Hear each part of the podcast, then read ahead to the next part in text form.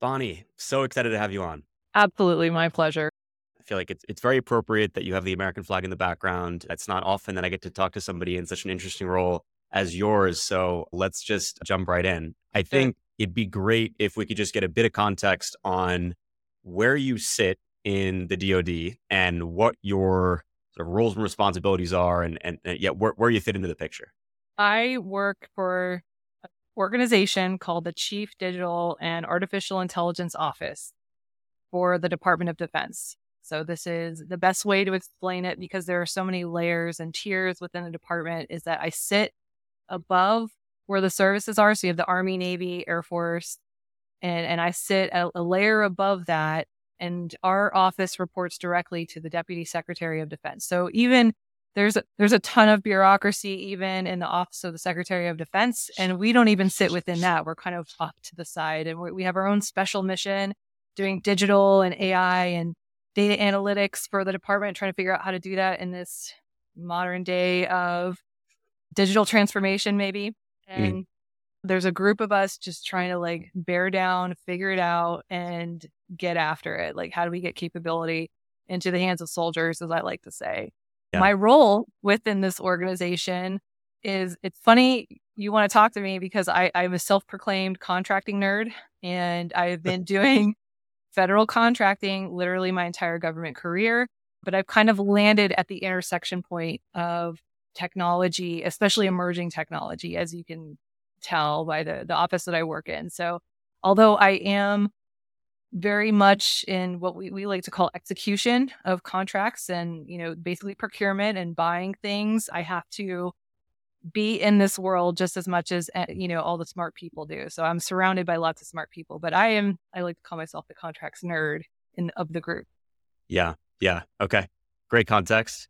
I think before we jump into all the interesting things you're working on, it might be helpful for the uninitiated on government contracting within the DoD how that typically works. Like, what is the workflow for somebody who mm. wants to go buy a tank? H- how does that actually happen? Okay, I'm gonna I'm gonna have to really be succinct in this, or else, like, yeah. I mean that the entirety of that process can overwhelm people. Essentially, though, with before you can buy something, there has to be a requirement. So somebody in the department has to raise their hand and say, "I need a tank," and then Uh, at, at, and that's usually at the I call that the, the tactical level. And then someone else in the department has to help the user or the consumer essentially develop the requirements around okay well what does the tank have to do? Like how fast does it have to go? How much like are there weight restrictions? Does it have to be ruggedized? Does it have to do x y or z? You know does it have to be the cadillac or the the corolla type style? Like so someone yeah. is de- someone has to define what are we buying and the requirements process in itself is there's it is very much a, a, an art as as much as it is a science, I would say. And this is an area, admittedly, where the department gets criticized a lot because it's not, it's very prescriptive and it's a very lengthy process. And there is, and there's good reasons for that too. But in this day and age, I think part of jumping ahead a little bit, we have to like figure out how to do this faster. And mm-hmm. Um, so once you have a requirement, then someone in uh, the acquisitions or the contracting group has to help figure out how to acquire the capability and how in an acquisition i'm not going to get into what is that. I mean we can go 50 layers deep on that. That's different than procurement though.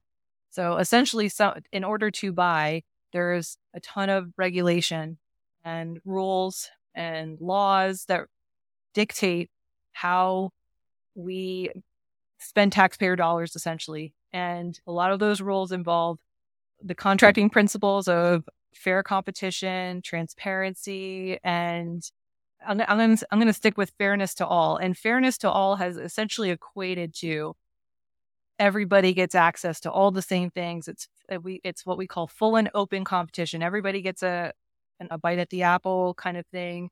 And there's exceptions to that, but I'm just going to speak in generalities for now. And with that becomes a very lengthy process. So there has to be there is a a government we call it the government point of entry like the place where everybody can see all the opportunities within the government where that requirement is publicized and then there's lots of terms and conditions and there's lots of instructions for how to respond to the solicitation for the government. And sure. we're talking lengthy technical proposals potentially. And then there is something called source selection. So once the proposals are received, there is a panel of subject matter experts or uh, other stakeholders who might be involved in terms of delivering that capability who are going to determine like what right looks like or what is the best solution to or to addressing yeah. the requirement source selection can take months and I'm mm. not going to get in unless you want to deep dive into that as well. No, no, no. And usually, usually then you can roll right into a contract award once source selection is done. But source selection is not just there's there's different tactics you can use. Most people use what's called best value or trade off. So just because you have the lowest price does or the highest price doesn't necessarily mean um, maybe there's other benefits in your proposal that the government's willing to pay for. So there's there's lots of sure trade-off discussions and there's lots of attorneys and there's lots of um, leadership depending on the dollar value because like if you're getting into the mil- millions tens of millions potentially hundreds of millions of dollars uh, the higher the scope of the award the more people that are involved right? Because there has to be more due, sure. due diligence on the government side. Understandably. Yeah and everything i just described can take anywhere between 12 to 18 months just for a single contract. That's it, yeah. That that's kind of the the elephant in the room when we talk about emerging technology. Mm, yeah. Okay. Okay. Very helpful framing. And so maybe it's a good transition point to say, where do you see those opportunities to accelerate that process? Because it feels so multidimensional and and sort of loaded in bureaucracy and slowness. Like, where do you i mean you have really interesting insight into how to improve that. So i'm curious like where you see that opportunity. I love that question. Thank you. When it comes to emerging technology i'm not i'm not trying to solve world hunger overnight. So you know these comments are for mm-hmm. those anyone out there who's trying to get after speed to contract because of how quickly technology is moving and how volatile this space is right now and the necessity to get your hands on something just to try it and learn from it. That the, that's the audience that I'm particularly talking to as I'm sharing this with you.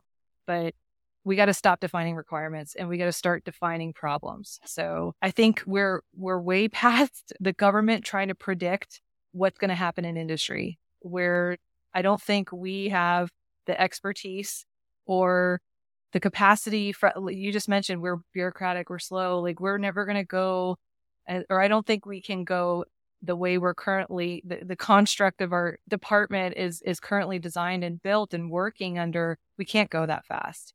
So it, can we define the problem that the requirement is meant to address? So rather than us telling industry i need a tank and we can tell industry hey i need the ability to i don't know shoot you know, this thing or yeah, well, I, I, can't even. Well, I think that the the uh, the, the context. I mean, I think we, we talked about the situation before. Of like, if you need to develop a targeting system, like you don't want to say specifically, I want this type of computer and this type of lens and this type of, you know, you need you want to basically yeah state the problem you have, the the thing that you want to go solve, and then industry should come to you and say, here's what we have, here's what we can offer, what we can possibly develop. Absolutely, and I like to, or kind of the place I've landed, or my team has landed when we try to do this, because this is how, this is also our approach to how we're issuing challenges and things of that nature. We really focus on outcomes or end states. So it's the Army doctrine way is current state, end state, and then there's a gap between your current state and your end state. So, I mean, that's a good place to start. Identify the mission gap or identify the place, the, the pain points that you have to getting out of your current state. Man, maybe you don't even know what your end state is, but what's your objective? Like, I just want to go faster, or I want it to be easier, or I want my current process to be less expensive. And I, yeah, my hypothesis is there are way more solutions in industry out there than we realize, and we're just not allowing ourselves to, you know, be open to that. So I think that's like oppor- yeah. opportunity number one for sure. Mm. And w- when you think about that that process of defining requirements, like that feels pretty baked into law. Maybe I'm wrong about that, mm. but how do you envision that actually changing if it can in the short term? Yeah, I would offer it's more baked into policy than it is to law. And there, and so I'm sure someone out there can check me on this, but based on my 15 years of being in the government, it's more policy driven. It's more our defined way of doing business to meet due diligence. There are things required by law, for, such as market research. Sometimes we have to conduct uh, analysis of alternatives type of document if we're initiating uh, a new venture from an acquisition mm-hmm. perspective. Mm-hmm. But other than that, like I think everything else has really been, it, it, served the department at a point in time to do business that way. And I'm not sure it's serving us now. Yeah. And it's actually maybe a good point to transition into some of the things you're working on on the technology side to sort of better enable your internal customers, those people that that need the, you know, whatever, the, the tank example, to more quickly do that. And then also on the vendor side, how you're helping those people better access those opportunities and satisfy the contract requirements to ultimately provide those much needed services and accelerate the process. Yeah. Anything specific? Yeah. I mean, why don't we talk about the solutions marketplace? I know that's been a big focus of yours for a while. Okay. I would say one of our premier offerings right now in which we're trying to do business differently. So it, it's mm. very much just like we were talking about. We're, it's not our challenge to industry or our ask of industry that is published right now is not asking for a response to a specific requirement like we were just talking about. It's more about, mm. hey, we have some strategic focus areas where we think there's a lot, there could be a lot of improvement. Industry tell us what solutions you have and what problem you're solving. And you can enter what we call the solutions marketplace. And, and by the way, ah, by the way, you're not submitting a paper, you're submitting a five minute video. So this is framed very much like a, a venture capitalist pitch. And all we want to know in this video is what is your solution? What problem are you solving? what's the impact if you solve my problem? Like, what's the magnitude? Why, like, why should I care if you solve that problem? And yeah, how, why are you different in your market? So if you, you know, like, how are you differentiate yourself from your competitors? How are you innovative or creative? That in a five minute pitch, all videos are assessed by a peer panel. And if you're essentially rated, uh, assessed favorably, or we call it if you have technical merit to enter a DoD marketplace, mm-hmm. you're in. And and when I say you're in, that doesn't mean you get a contract. All that means is you're you're determined to be quote unquote awardable. And since you're awardable, that gives a government buyer like me a mechanism to purchase directly from you if you have a solution that meets a mission. Mm. So I've already satisfied that competition thing I talked about where like everybody yeah. everyone the world like that can be a very lengthy process and I have to compete things. We've there's an ounce of it, but the, the authorities we're using allow us to do business this way, where we can use a peer panel and we can satisfy competition in this way. So I can do business directly with a vendor who has a solution to my problem. So it can accelerate that contracting process tremendously. So just to be clear, this all happens out of band with the traditional requirements process where you sort of say, look, like we're developing a effectively library of uh, options that address certain problems we've stated and then when somebody says, Hey, I have this set of requirements, then they can go to that marketplace and say, or maybe you can even help them with that. Say, look, like your, your requirements actually indicate that the problem you're trying to solve is X. And we have these three or four forefront of innovation vendors we've already identified. Are these of interest? Like, is that sort of the right way to think about it? I would offer a slightly different way of thinking about it. Before you even get to the requirements process, somebody could be doing market research in the marketplace mm. and being like, oh man, like we were building a requirement for X, but did you know Y is out there? Like that's like not even that wasn't even mm. on the mm. landscape, right? Of of the art of the possible. Yeah. That that's a possible use case or scenario. Another would be is outside of the requirements process. I like to think about the marketplace as a mechanism to enable like piloting and experimentation. So even before you get to developing the requirement, maybe you need to run an experiment to help inform what the requirement looks like. And it, mm. it could be making the requirement better or it allows you to learn before you even get to that part of the process. Totally. Yeah. Makes a lot of sense. Okay. So basically, like you're, you're envisioning it as the, the, the, front door before you even get to the requirements stage. Yeah. Yeah. So a, a term I hear people latching onto in the department is entry point.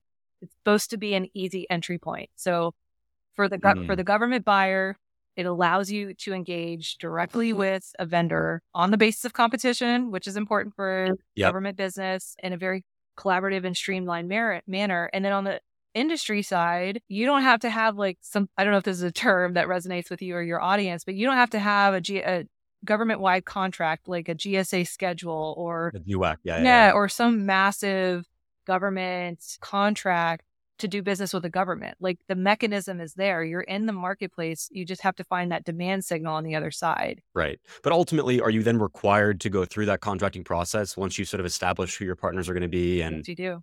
Yes. So okay, it. It's designed so that the services can implement their own contracts. We didn't want to dictate at the OSD level, the Office of Secretary of Defense, what the contract would look like. So we made it flexible enough that again, mm-hmm. you could be doing business directly with that solution provider who has they have the thing. I need to buy the thing. So we've enabled that, but the services or the components still have to execute their own contracts the way they would normally do it. But we've made it flexible enough that they can execute what we call more traditional procurement contracts, which is leveraging the federal acquisition regulation, or there's other authorities mm-hmm. available to us, something called other transaction authority, where you kind of get to use a different set of rules and it's easier. And we've accommodated for both. So we've tried to make it super flexible so that the optionality on the government buyer side, yeah, trying to make it easy to say yes. And and is your vision for this that it it is the front door, as you said it, for all contracting, or is it really just like, look, there's going to be things like pencils and chairs and air conditioners that you're going to need to buy through some standard flow, but like if you need to do something that's slightly more forward leaning, that's when you would come to to Tradewind or or you know this this mechanism. Yeah, definitely the latter. This is not meant to replace yeah. uh, office supplies, janitorial services, yeah. like some of these ba- recurring needs, or even um, maybe I, I, I don't know if I'll stand by this statement in the future, uh, but we'll, we'll, jury's still out. How about that? Uh, maybe even like uh, yeah. major weapon dumps, like not, that. This isn't really solving that. This is like I I see a commercial solution I see this also accommodates early R and D uh, type of zones. I, I see an yeah. idea, and I want to buy it right now because it might be obsolete three months from now. That's the kind of scenario we are trying to address. Yeah. Okay. Awesome. Love it. And now I think it'd be great to transition into how you guys are integrating LLMs to your credit, which is super yeah. interesting across a variety of areas eh, in the process we've discussed to make this process easier for for all parties involved. So do you mind just spending a minute on that? Absolutely. Or probably more than a minute? Absolutely. Yeah. I, I don't know if we're the first. Maybe I'll find out soon if that's true or not, but I, we're the first that I'm aware of. They're actually applying generative AI using LLMs to the contract writing process. And and th- this was born out of my former organization. So before I joined the CDAO, Chief Digital and Artificial Intelligence Office, I was called the JAIC, the Joint Artificial Intelligence Center. And the JAIC was reorganized under CDAO. But when we were just JAIC, mm. We were thinking about this problem before OpenAI opened the floodgate with ChatGPT. So somewhere between like nine and 10 months before that happened, we were thinking about like, how do we do this? What is the art of the possible? We wanted to experiment in this space, just like we were talking about. So I issued an open challenge because I don't know the answer. I don't, it's just like we were describing. There, there's no way I could have written a requirement for this. I have no idea what this mm-hmm. would look like. I don't even know if it would work. And so I issued yeah. an, I issued an open challenge to industry I was like, I, I put kind of a low cost risk bounty maybe uh, to to industry, and I was like, I'm willing to pay a little money to see what's good out there. Yeah. Most of the responses I got were people telling me they would build me something.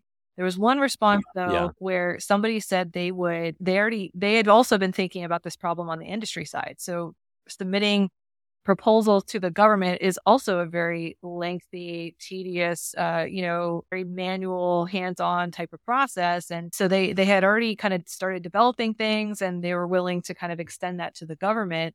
And I thought that was worthwhile. It's like, I'm willing to see like to throw a, a low cost type of bounty over to them to see what they could do. And the first MVP, I think it was around 45 days that's when I first saw what generative AI was. And again, this was like nine or 10 months before ChatGPT. And they were able to show me how to write a problem statement. You know, we were talking earlier about how to define our problems. I was like, can you help me get customers to define their problems? I was like, that's a real big, like, that's hard uh, when you've never done that before or can be hard. And I, and I want to make that process easier because that's kind of also our intake process. It's kind of where we start the conversation with our customers. We're like, what do you need to buy? What is your problem? So if, yeah. so if we had a collaborative way to do that using a tool like this, I thought that'd be pretty cool. So the MVP was to show me how to do how to do that. And they wrote a descriptive title and I don't remember what it was. And they were able to generate like two paragraphs of text. And it blew my mind. I was like, this is insane. I did I didn't even I get right. I'm just the contracts nerd. I didn't even know that was a thing and this was out there. So then it, it, was like, what else can we do? And and and so we built, we started iterating on from that foundation, and we now have this tool, and we call it AcqBot, and it it can gen it helps us craft those problem statements with our customers. And I kid you not, I've I've done this, I've repeated this multiple times. It is I can now do what would usually take weeks or months. Um, I can do it in 30 minutes with the right people in the room. It doesn't it's not like ChatGPT where you query it and it and it gives you an answer back. It's more like I can start in plain language with the customer and say like what what what do you need? What do you want? Even if you're not sure, just like tell me something in plain language. And it helps me tr- start to translate that into something more specific to, again, going back to that framework, current mm. state, end state gap. And, and, and we're not expecting the bot to give us the answer from the plain language. So we use human reinforcement like two or three times in the workflow. So at first the mm. the bot will generate like a couple sentences and we try to make this the need statement really concise and then the humans have to verify and so you and if you're doing this right you're, you've got like the primary stakeholders on the call all looking at the the language that's generated you're all verifying and editing the text in real time and then you move to the next part and it starts to generate like three paragraphs and then you're editing and validating that text and yeah. that's done it generates like five paragraphs and now you have like that 85 90% draft of a problem statement right. that i could give to industry and they can tell me if they have solutions to that and then and then we build some rpa type of workflows on top of that to get to the point where we're generating what we call a call to industry or a solicitation. Yeah. And we can publish that. And everything, it, has been a, a, very fun journey to see how far that's going. And, and, we're continuing to build on top of that. We've got a ton of interest from Air Force and Navy right now to build similar workflows for they're more traditional procurement workflows. So yeah. we're going to see where this goes. But right now we're using it very, very, very cool on my team to really get after the the stuff we've been talking about when we're not using those traditional workflows and we're going after like prototyping or things that are a little bit more non-traditional we define those problems and we get it out to industry as fast as possible using the tool. Amazing. So cool. Yeah. How did you guys get it to sort of understand the if you if you have an idea for how that sort of backend works like understand the the contract structure that it's trying to build toward? Like how do you guide it into the the the format that's required i guess is my question. For the contract? Yeah for for what you're because you ultimately are trying to get to this problem statement or request to mm-hmm. industry i forget the wording you use i assume there's some sort of set standard for that. Is that like the model understands how to take the, the statement and then map it into the different sections of that document or or how does it actually work? For the generative ai part the generative ai currently is only building the problem. So and okay. and you're right it already knows where in the document, and this is more on the solicitation side, not the contract side, where in the solicitation we want to put that put that section. And then there's mm. and then we have uh, I'll say templates. So in addition to when you're really telling industry like I, I have a problem and I want you to give me submit responses to my problem, there's really three basic things you got to do. You got to tell them what is the problem, and then two, you got to provide instructions on how to respond to the solicitation. And three, maybe some criteria on how you're going to mm. evaluate those responses.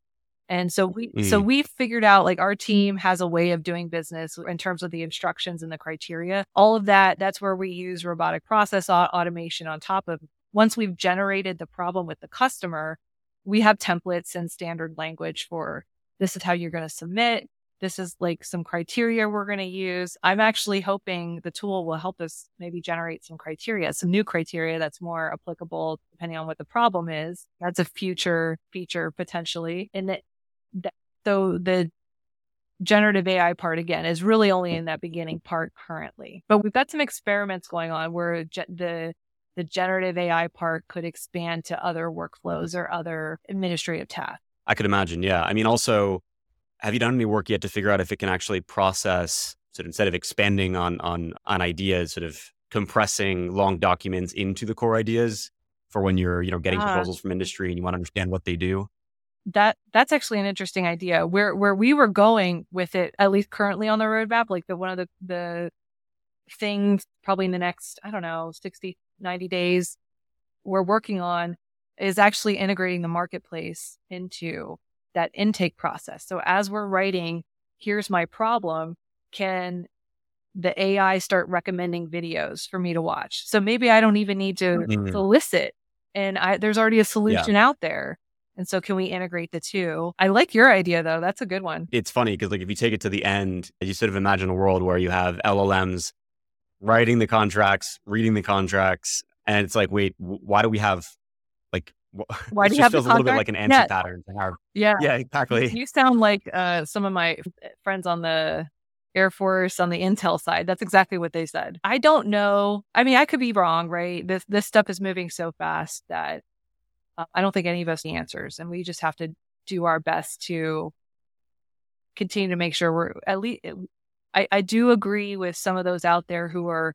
I'm not doomsday about it, but I do think there is an element of wisdom we have to be exercising before deploying these type of capabilities. I 100% agree with that. Tristan Harris at the Center for Humane Technology is is really big on this and and and some people yeah. might take his criticisms of what's happening in AI to be very like, oh, he's anti, you know, AI. I don't I don't get that at all. I think he's just asking for people to um, to not be where the sort of edges are of, of, capability and and you know yeah he's really big they're built around that yeah he's really big on harnessing technology and not just deploying it blindly so i i yeah i think i th- there's there's some good wisdom there. So it's the same thing. Like for right now, and, and unless you know we're proven wrong in the next who knows six to twelve months, and wherever technology takes us, then there is always going to be a human validating. At least currently, like yeah. work work from a contracting perspe- perspective, especially in the government, there's always going to be that human validating what's happening. The AI is never going to make the decision, make the contract. They can make recommendations just like a human would make recommendations. Like this, we pay people mm. all the time to support the government, right? Help advise or manage or write our contracts. That to me, the, the this is no different to asking AI to do the same thing. But there's you're always going to have that subject matter expert, someone like me, a practitioner like me, on the other side to make sure yes like that we didn't i don't know break the law or we didn't uh we we the the intent yeah. like you just said going from proposal to contract like we didn't miss the intent or you know we we got our mutual meeting of the minds all the all the things so right kind of right. how i feel about it one of the things that yeah no it makes sense i was going to say one of the things that you're making me think a lot about is this problem in self-driving cars that i, I love to bring up which is yeah.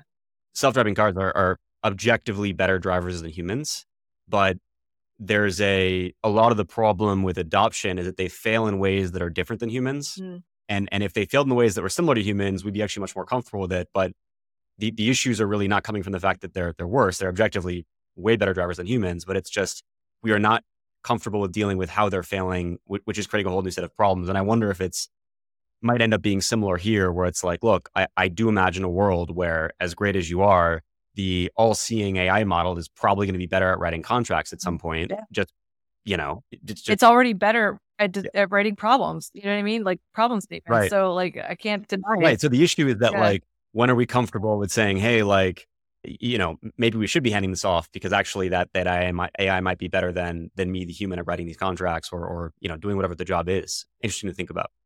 Yeah, I will say if I were to, if we're making predictions, on the on the government mm. side, that is going to be a way longer adoption than the industry side because of the the policies, regulations, yeah, et cetera. Yeah, uh, law, just the. Li- I also say liability.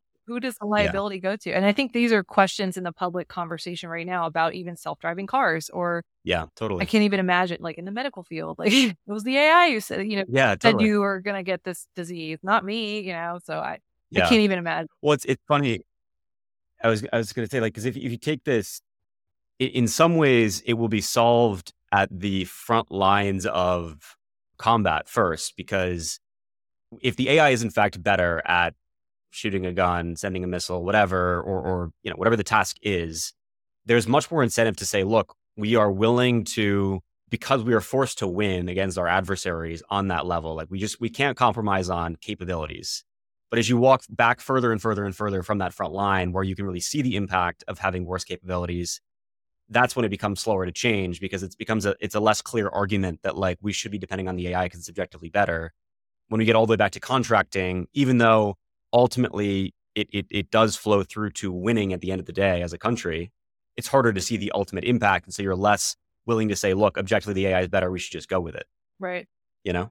Yeah. All of this, everything we're talking about, it's funny we started with contracting, but you could really talk about any aspect of our lives, right? There's all of this is making us uncomfortable in ways maybe we didn't even know we were going to be uncomfortable. And I think the yeah. the more I'm not saying get comfortable with the uncomfortable, but the more I think we can be honest about where you we have these concerns and we're because that that's where we learn. That's where growth is. Like if we're able to go into that space rather than avoid it or just say I'm not doing it, like the more we can learn and understand it. And I think this is like my CTO, Dr. Bill Streilein, he talks about this too about the ability to talk I, am mixing up my words because he he talks about AI assurance. You know, the more we can assure the technology and maybe get that trust we're looking for. But I will, yeah, just the more I think we can be vulnerable about like this is just at the because it's moving at a pace maybe we're not comfortable there i think there's some legit fear there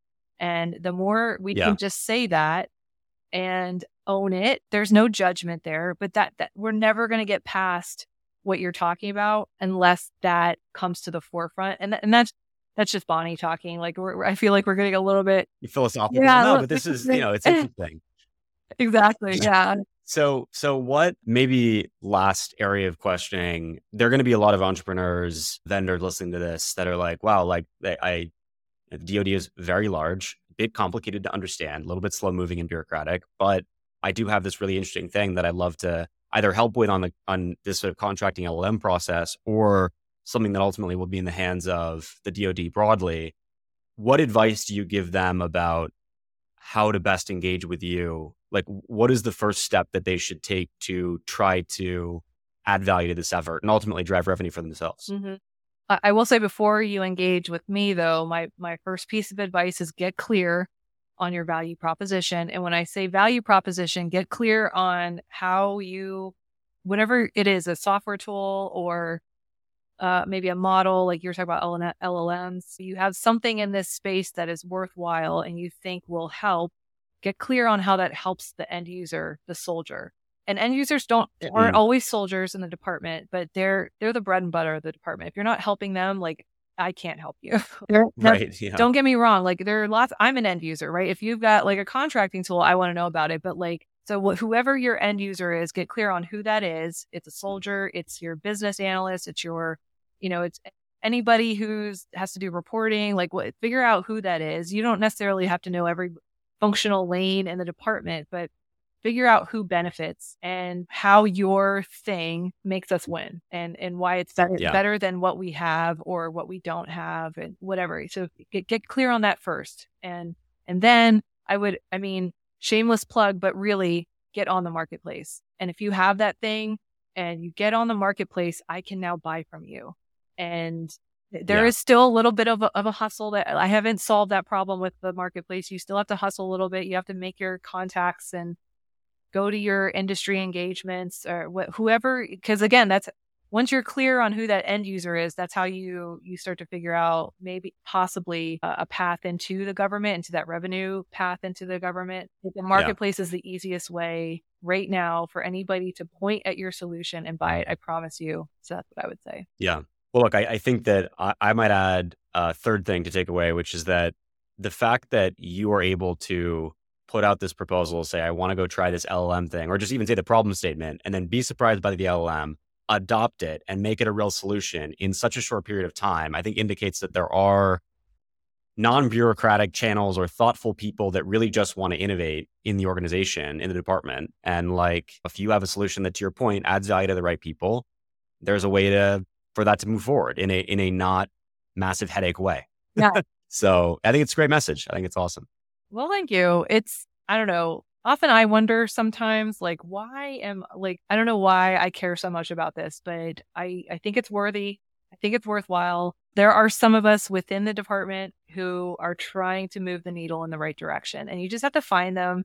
And it's there's not an easy place to to do that but once you know hopefully things like this will get the message out and the right people who should be finding us will find us and we're going to keep moving the needle as, as much as we can i love it Awesome. Bonnie, this was so much fun. Thank you so much for doing yeah, this. Yeah, thank you. I had a blast.